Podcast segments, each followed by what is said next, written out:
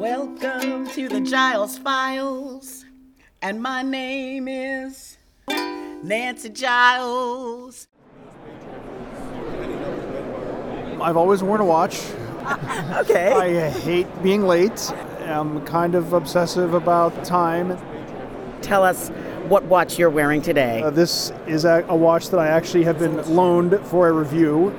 So unfortunately, I'm not going to take this home with me, but it is a lovely uh, Vacheron Constantin Corne de Vache uh, in platinum. It is a, uh, a chronograph with a very vintage inspired case. Corne de Vache is French for horns of a cow. How many watches would you say you have? It would drive people crazy to know that I cannot, off the top of my head, think of the number, but I would say uh, two dozen is a good uh, ballpark figure. How do you decide which watch you're going to wear? a lot of it comes down to, you know, definitely the activity. I mean, if I'm going out to sit by the swimming pool, I'm not going to wear a dress watch. I'm going to wear something sportier, maybe with a rubber strap. If I'm going to an event like this, I will obviously wear something dressier. I don't have so big a collection that I can color coordinate absolutely everything, but when I can do that, I do attempt to do that. That's Mark Bernardo, senior editor at WatchTime magazine.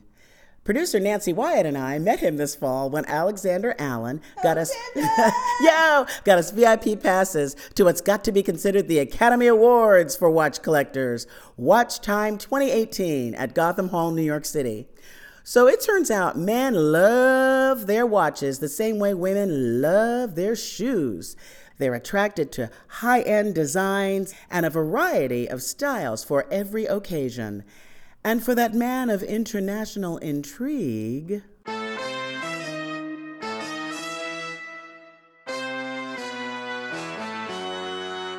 close your eyes.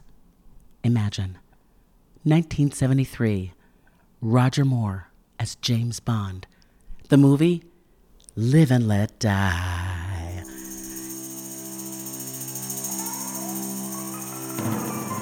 As usual, James has bedded down one of those gorgeous Bond girls.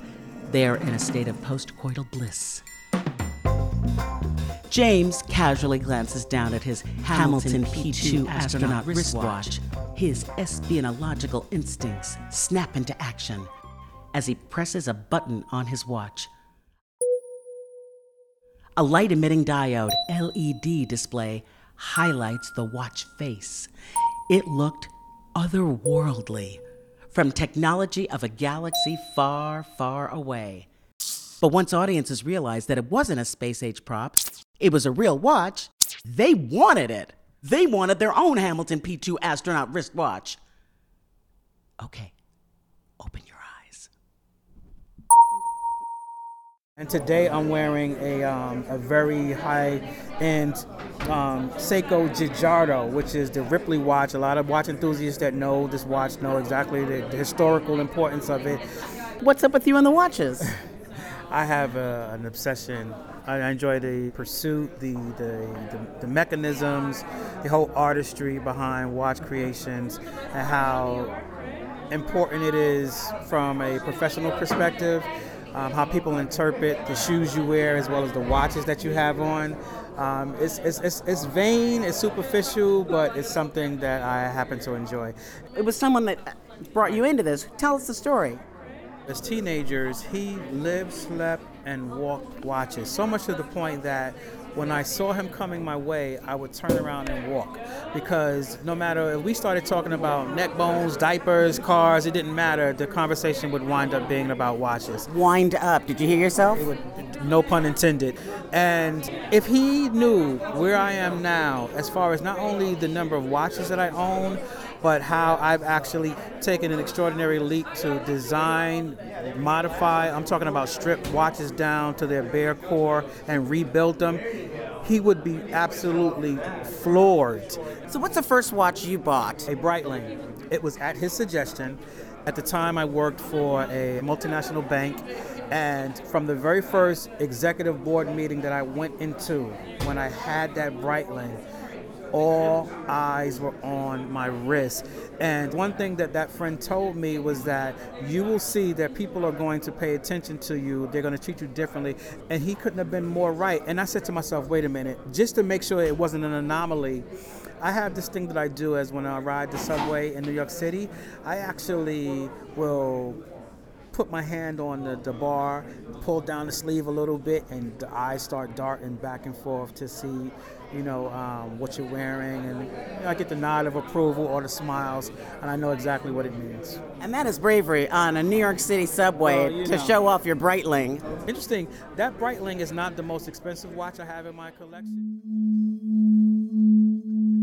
Time zone test of time. Time waits for no one. Good times. Time well spent. Time is on my side. Time is money. No time like the present. It's all in the timing. I know what time it is.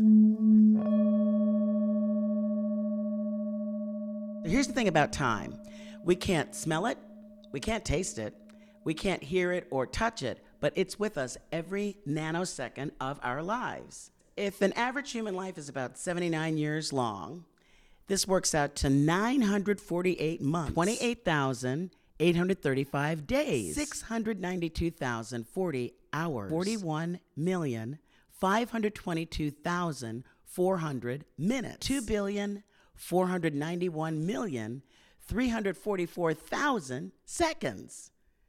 And that's it.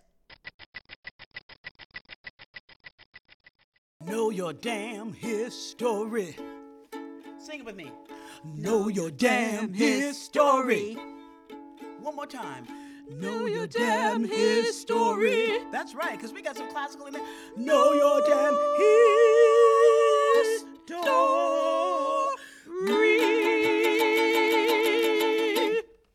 Christmas Day, 1969, Tokyo, Japan. Seiko introduces the Astron, the world's first quartz watch, battery powered, no winding needed. And so started the quartz revolution, a term referring to the decline of the Swiss watchmaking industry, which chose to stick with making mechanical watches, while the trend shifted to Asian and American companies that embraced the quartz phenomena. By the 80s, the Swiss came roaring back with their stylish, trendy, disposable Swatch brand watches. More trends followed, most recently, the Apple Watch that puts the world on your wrist. But for the old guard, the OGs, it's still that mainspring, balance wheel, and characteristic ticking sound that rocks their world. So, Aldo, what, what brings you here? I'm a watch fanatic. Ever since I was a little kid, I started dismantling watches. And when I come to these shows, I really like to see the inside of the watch, the gears, and I appreciate the mechanism and the work, the intense work from the craftsmen that put the watches together. Something, you know, that's really historical and beautiful. It's not like an Apple Watch where you just hit the button and it's just electronic. That's what brings me here. You I'm like to know how things work. Absolutely, and all the gears. I could talk to people about the balance wheel, the mainspring, all the gears, and that's what I like about watches. Listen to you. Do you collect pocket watches? I do. I have like 35 of them, No and a lot of parts and stuff. What's the first pocket watch you owned? Zenith, that my father gave me. What led me to really learn, I broke it. So then I had to go read about how to fix it, and I did. It took five years, but it was an amazing experience. What watch are you wearing today? Uh, my Omega Seamaster GMT. I hate people. They piss me off. Who chops my ass? Who is a stinker? The famous and obscure who do something that I think is just so wrong.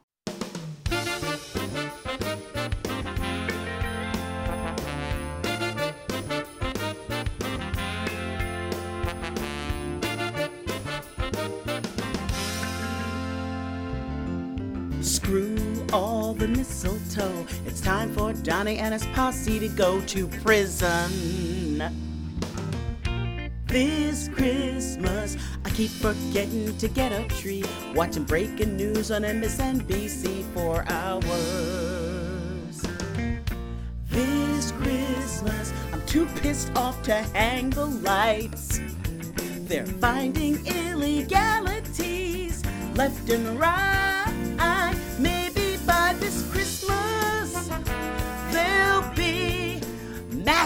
Incarcerations. We'll see. Off you go, ho ho ho. Yeah, baby, yeah, baby, yeah, baby. He paid off a porn star and a Playboy bunny. Shut down the government, and that ain't funny. We're the losers. This Christmas, I can't focus on buying presents. I'm too busy dreaming about his prison sentence. Lock him up! This Christmas, orange jumpsuit to match his face. Mugshots with that nasty hair for his base. Money laundering with Russia. Ooh, impeachment will be Christmas for me. From the White House to the big house. My head is pounding from all the lies. For all we know, Melania is a Russian spy. Robert Mueller, I'm begging you, make my Christmas wish come true.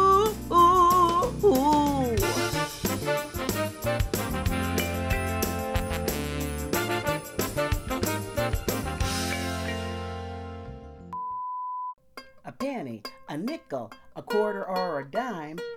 Don't be late, but now it's time for Jeff, the money shrink, shrink, shrink, shrink. He will help you think, think, think, think, and not judge you for your spending habits. He'll give you a nod and a wink, wink, wink, wink. Jeff, the money shrink.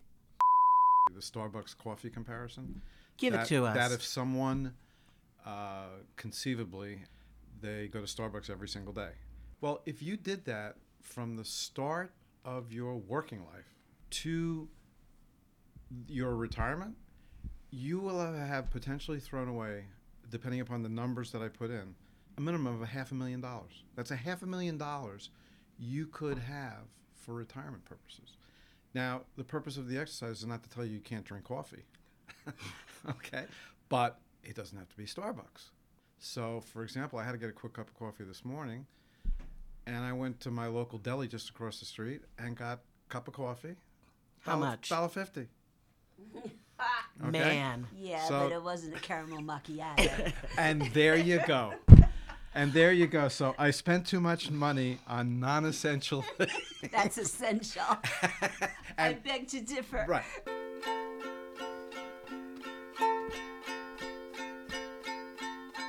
Well, that's our show.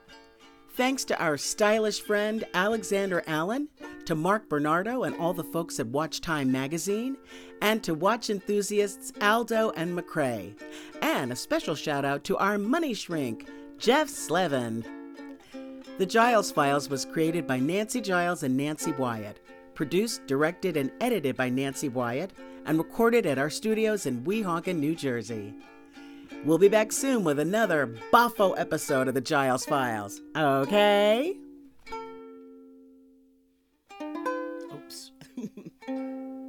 Oops.